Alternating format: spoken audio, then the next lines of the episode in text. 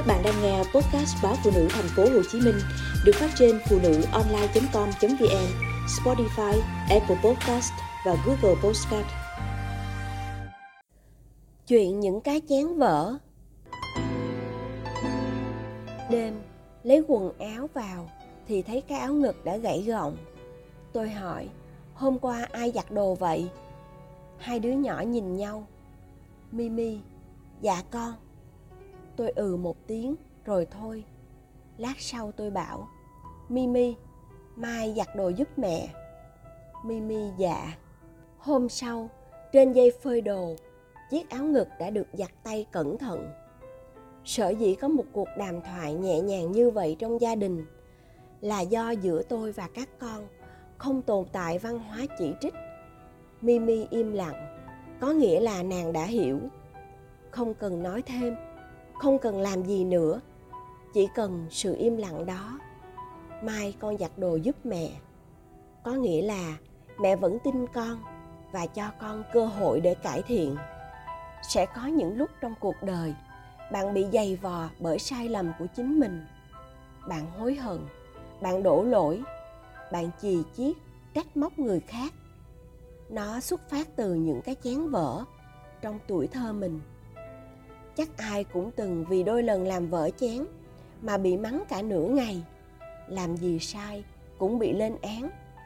Hay chỉ là một câu nói cũng bị sửa lưng. Những thứ đó được nhân danh là dạy, là nói cho nó hiểu. Nhưng thực tế là trút giận và thiếu khoan dung. Thực tế là ta dùng cơ hội đó để tỏ ra mình quan trọng và làm mình bớt tiếc nuối thứ đã mất thế thì được gì? Cái ta mất lớn hơn nhiều. Bằng cách ứng xử như vậy, bố mẹ đã vô tình hình thành sự mặc cảm về bản thân, sự bất toàn trong con. Rồi đến một ngày, con sẽ không thể chấp nhận được chính mình nữa. Đứa trẻ thay vì được nhắc nhở một cách khéo léo, thì bị sỉ nhục và chì chiết. Từ đó, cái nhìn về bản thân không còn chỉ còn lại sự ức chế và tuổi thân.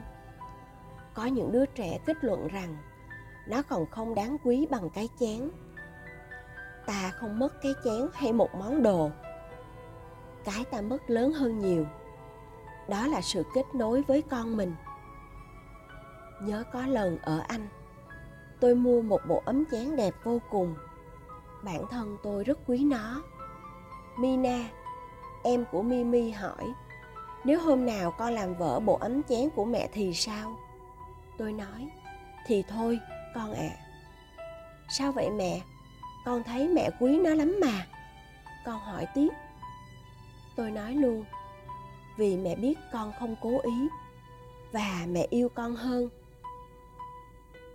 Như vậy đó, thay vì chỉ trích, cha mẹ hãy cho con lớn lên trong vòng tay của tình yêu, sự bao dung ai trong đời cũng phạm sai lầm. Nếu cha mẹ cứ càm ràm vì con chưa tốt, thì con cũng nhận sai một cách hoan hỷ, không hề có phản biện. Vì nhận sai một cách thoải mái đã trở thành tính cách của con rồi. Còn với cha mẹ, để làm được điều này, đó là cả một hành trình nỗ lực rất dài để cùng con xây dựng một thứ văn hóa mới. Văn hóa biết cảm thông, bao dung và sẻ chia.